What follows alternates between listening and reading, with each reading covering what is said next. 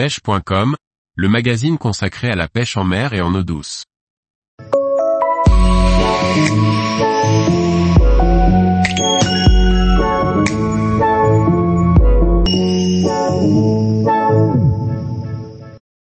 Nœud de pêche, comment réaliser un nœud au tube, sans tube? Par Benjamin Le Provost. Le nœud au tube se réalise en principe à l'aide d'un tube. Une méthode simple permet de le réaliser sans. Découvrez-la ici. Le nœud au tube est omniprésent dans le monde de la pêche exotique et d'une manière générale, pour toutes les pêches fortes. C'est un nœud que j'utilise en permanence lors de mes sessions de pêche au thon au leurre en manche afin de relier les émerillons rolling au bas de ligne en nylon ou fluorocarbone. Dans un précédent article, je vous expliquais la façon de procéder pour le réaliser à l'aide d'un tube. Cependant, je ne compte plus le nombre de fois où j'ai égaré ce fameux tube, indispensable à sa réalisation. Grâce au partage de connaissances avec les copains la saison dernière, j'ai appris une nouvelle méthode afin de le réaliser sans tube et ainsi ne plus me soucier de savoir où je le range. Cependant pour le réaliser ainsi, il est nécessaire d'utiliser du choc leader nylon ou fluorocarbone de gros diamètre.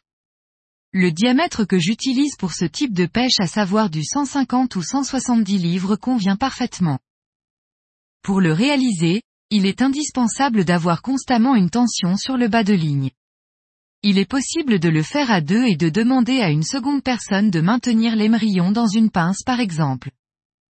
Pour le faire tout seul, j'ai fait passer l'émerillon rolling dans un hameçon que j'ai piqué afin de pouvoir tirer fermement à l'opposé.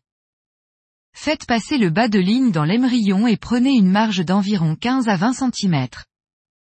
Pincez fermement les deux brins à environ 5 cm de l'émerillon et commencez à faire des spires autour des deux brins.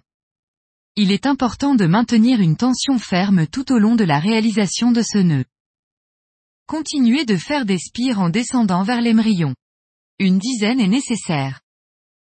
Resserrez les spires le plus fermement possible. Relâchez les spires. Le fait de les avoir serrées fermement fait qu'elles gardent la forme. Il faut ensuite faire passer le brin libre entre les spires et de le remonter par-dessous. Faites coulisser le nœud vers le bas. Pensez à l'humidifier afin qu'il ne chauffe pas au serrage. Serrez le nœud fermement en prenant bien garde à ce que les spires ne se chevauchent pas. Coupez ensuite l'excédent de fil. À présent, vous avez deux façons de procéder pour réaliser le nœud au tube. Tous les jours, retrouvez l'actualité sur le site pêche.com.